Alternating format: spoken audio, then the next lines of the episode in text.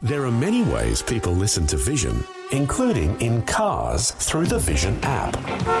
The Vision app is compatible with Apple CarPlay and Android Auto. So if you have mobile coverage, you can stream any of Vision's live radio channels in crystal clear quality and enjoy a growing range of on demand podcasts all on the go.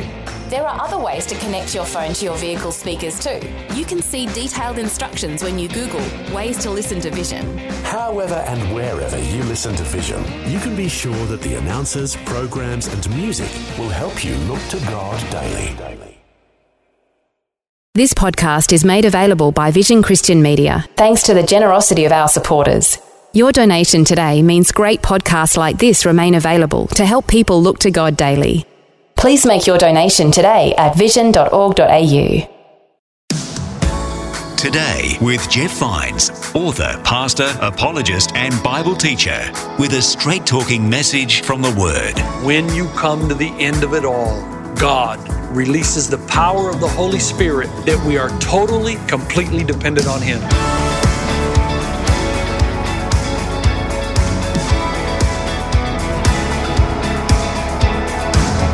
Today with Jeff Vines. Hello and welcome. I'm Bill, and thanks for joining me again on Today with Jeff Vines. Pastor Jeff is currently in the middle of discussing seven principles found in Gideon's life. And today we're going to continue looking at number four the idea that God can often strip us of everything we depend upon other than Himself. So we're in Judges chapter 6. Let's hear from Pastor Jeff now as he continues this message.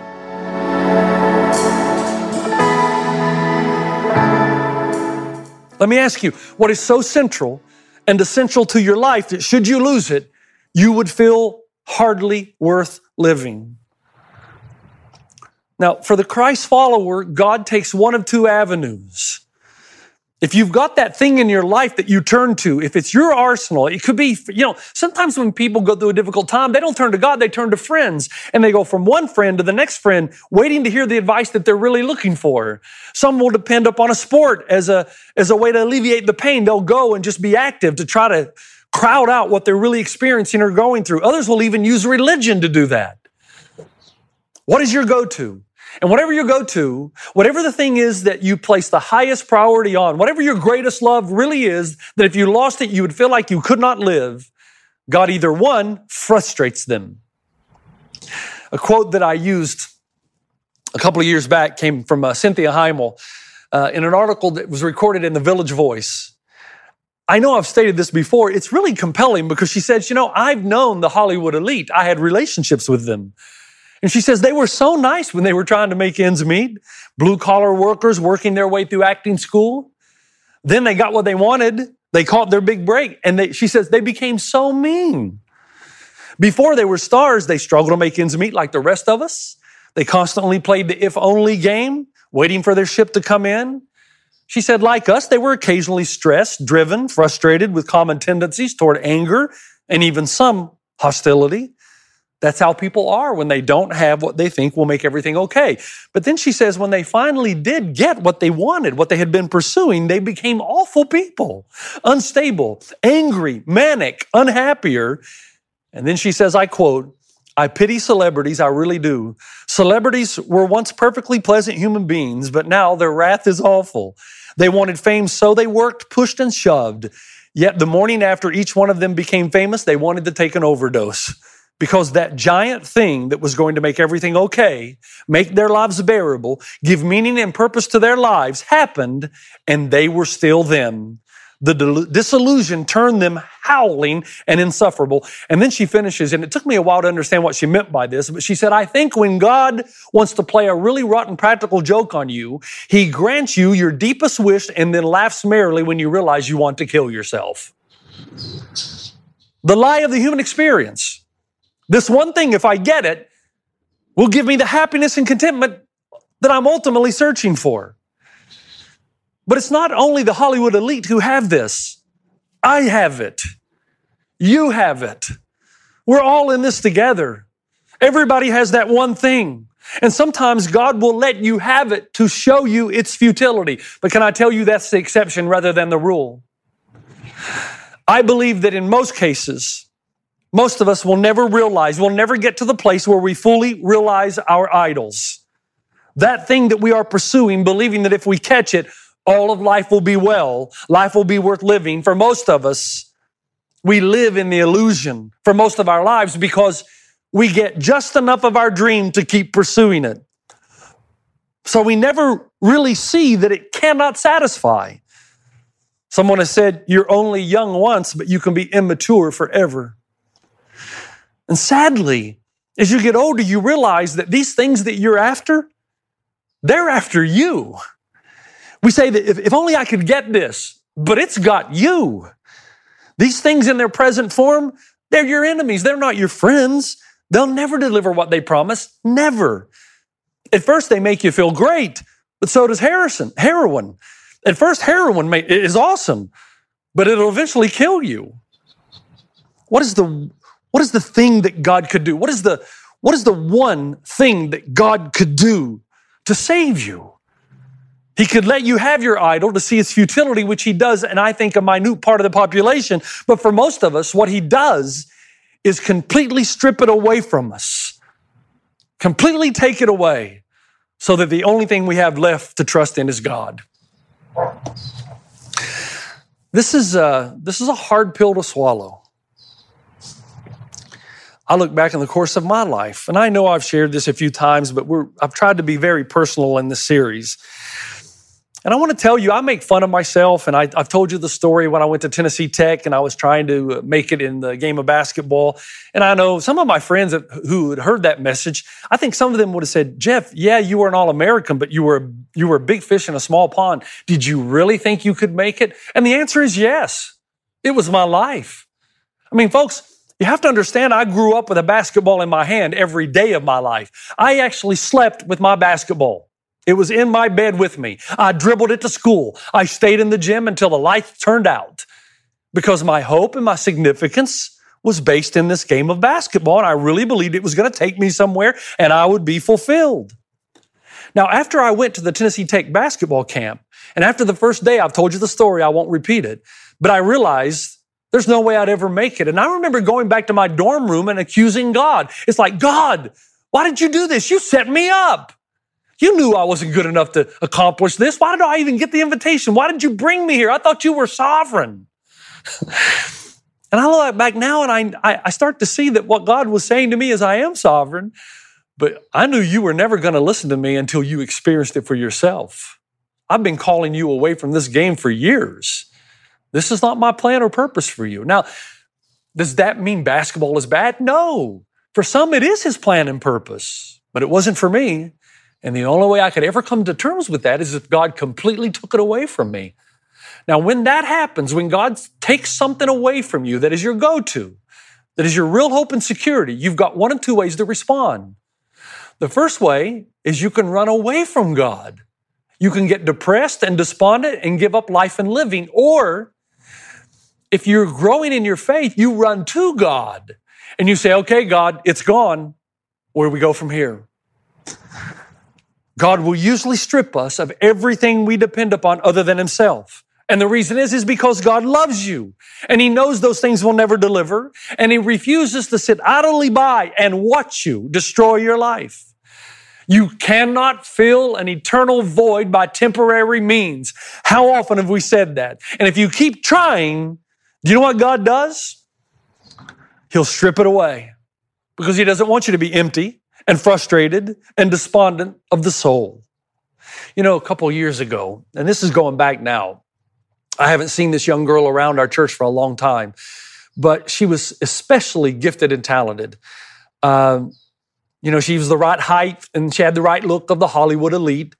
And she was a, quite a good dancer. I think she had worked a lot at Disney for a while. Then she'd got parts, smaller parts in plays, and then I think even on Broadway and she really wanted to make it, but she just hit a point at which the invitation stopped coming. She was devastated. She was quite talented. And she came and she talked to me. She said, Pastor Jeff, can I talk to you? And we had a conversation. And I said, Well, how are you feeling? She goes, Well, I got to tell you, I don't think I believe in God anymore. Because I prayed and I prayed and I never got what I wanted. That was my test for God. I said, God, if you're real and you exist, I, I, I pray that you would open these doors, and He didn't. So the conclusion that I've drawn is God's not real. I sat down with her. I said, let's talk just for a moment. If God is truly God, then He would be sovereign over the events of your life, correct? She says, I absolutely agree. I said, is, is it not possible that God did not want to give you something that He knew would ultimately destroy you? Can you at least admit that God knows more than you? And because He sees the future, He knows that if He would have given you this, it would have destroyed you for all of eternity. You may have a temporary uh, buzz, but ultimately you lose your soul. Is that not a possibility? You know what her response was to me? She said, That's not God's decision. She said, That's my decision. This is my life. I got to tell you, that was one of those times in ministry that I was stumped. A conversation like that, we have to go back to the very beginning and remind you who you are. Can you think of a time when you were frustrated with God because you didn't get something? I mean, you were angry, frustrated, even started to deny his existence, a job, entrance into a, the right school, a promotion, entrance into a particular social circle, success in any endeavor, can you at least acknowledge that God may know more than you?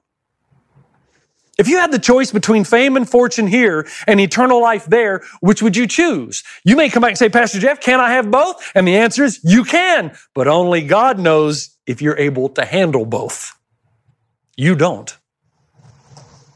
In the book Counterfeit Gods, the author says most people spend their lives trying to make their heart's fondest dreams come true. Isn't that what life is all about? The pursuit of happiness?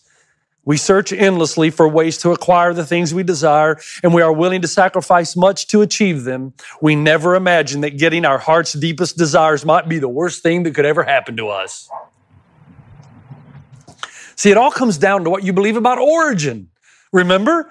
We said that is the governing factor in the way we live our lives. You have come from God, created in the image of God, the instrument of God for the purposes of God to return to God. So the real issue is this. For what has God ultimately called you? And then what cords have to be broken before the grand weaver can weave his great calling and purpose together in your life for the ultimate victories of your life? Let me say that again. What cords have to be broken before the grand weaver can weave his great calling and purpose together in your life for the ultimate victories of your life. So the million dollar question is this. What have you lost that caused you to be angry at God when the strong possibility is that he was in fact saving you, not abandoning you? You must come to terms with this if you ever hope to live the wild life. Okay, let me bring this together just quickly. There are two sides to this battle. One, the realization the battle's coming. It's coming. But those battles are the fertile ground on which God prepares you for the extravagant eternal victories of your life. And two, if you turn to the idols of your life to help you win those battles, then your hope and trust and security will be in something that will falter every single time. Again, what is your go to? What is your go to? And let me just tell you, it's got a target on its back because God is going to remove it so that your ultimate dependence will be on Him.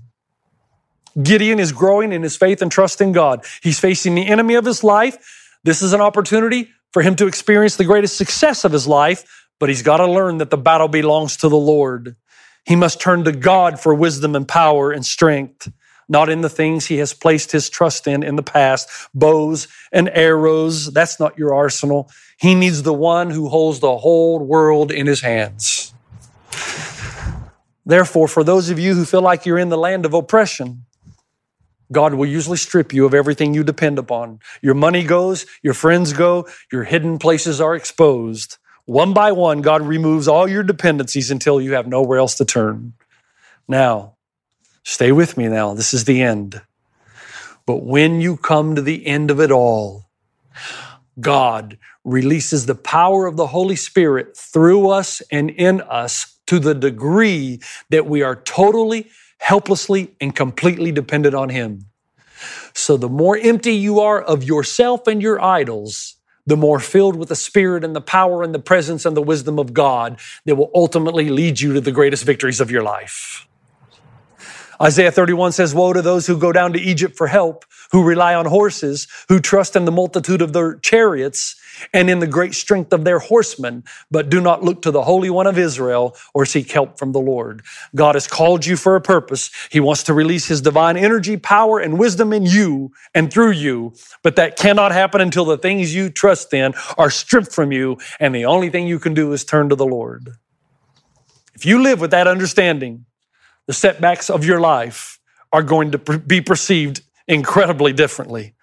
Rather than depressing you, they just might in time inspire you to the point where you say, well, that's one less thing that stood in the way of my greatest eternal, extravagant victories. Now, let me end like this with uh, something that uh, I found quite humorous, but it's, it's, it's also very inspirational. It's a, an article that came out of the New York Times, September 1985. It, the title of the article was Letter in the Wallet. And it was written by a man by the name of Arnold Fine, a fine journalist, no pun intended. He says, One bitterly cold day, I stumbled upon a wallet.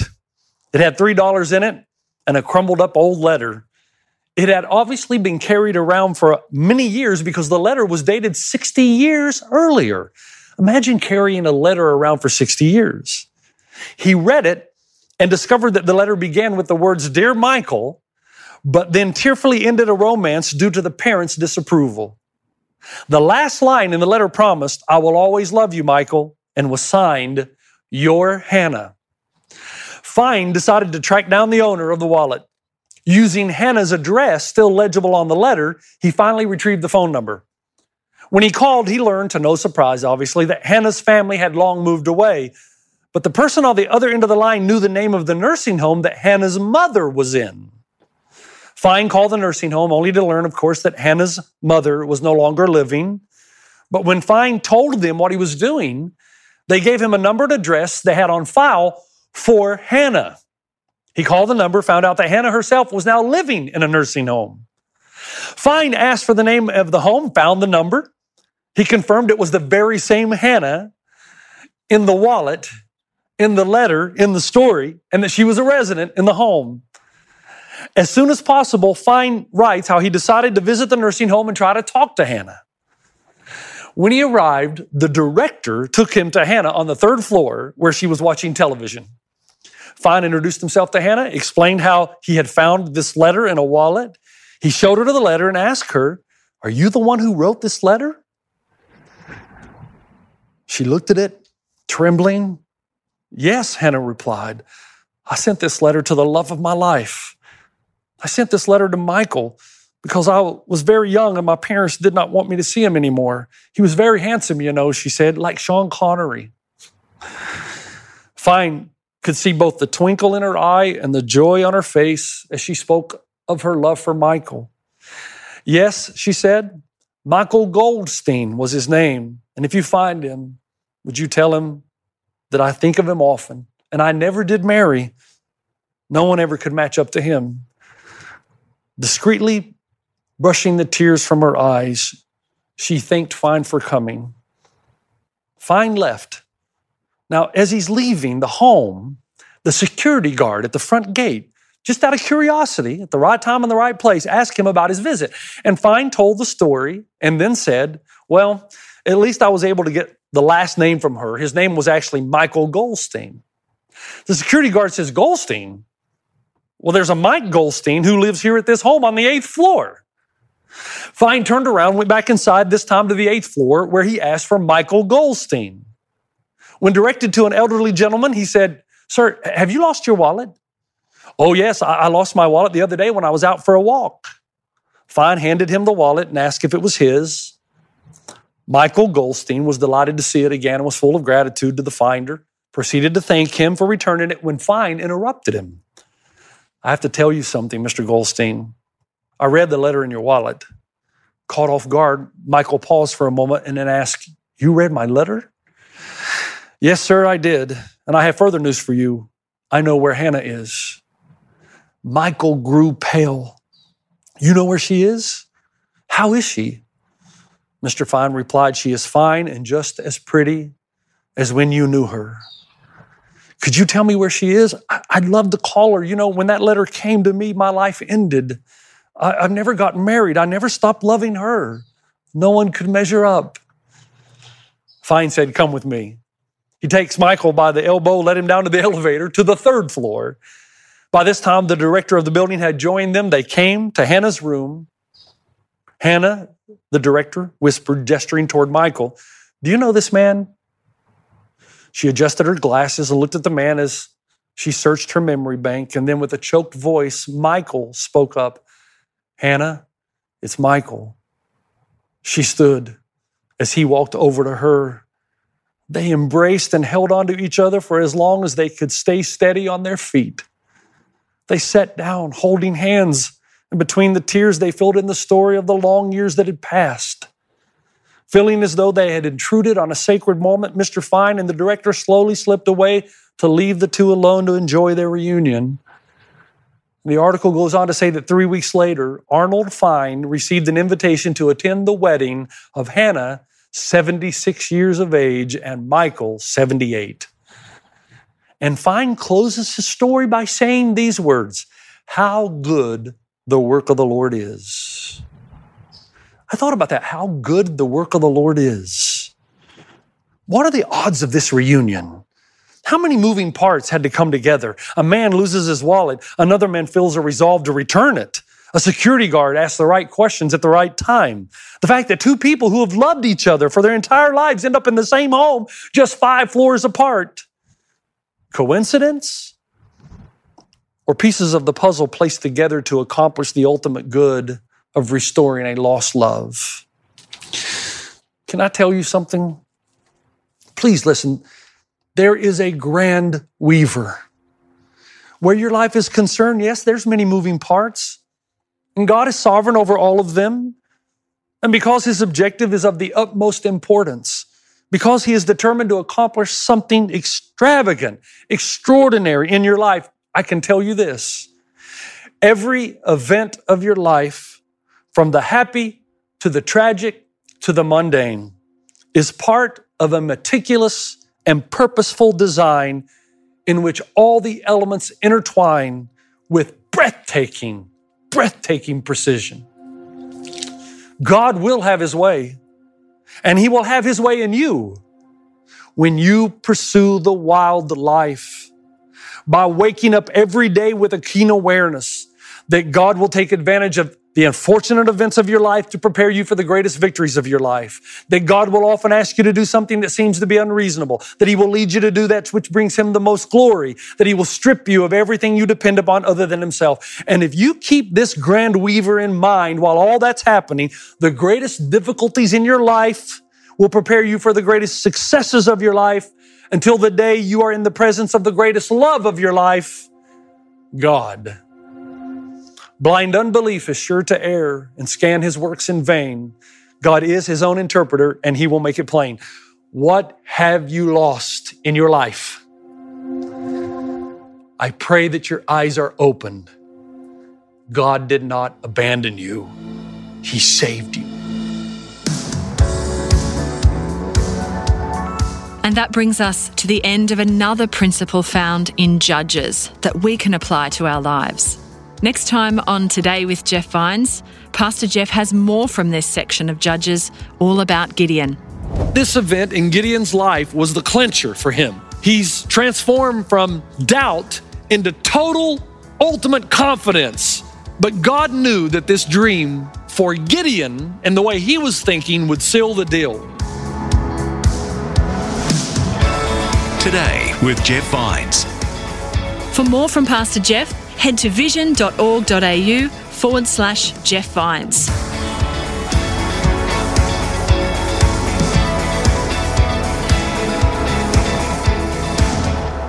Today with Jeff Vines. Just another way Vision is connecting faith to your life. Thanks for taking time to listen to this audio on demand from Vision Christian Media. To find out more about us, go to vision.org.au.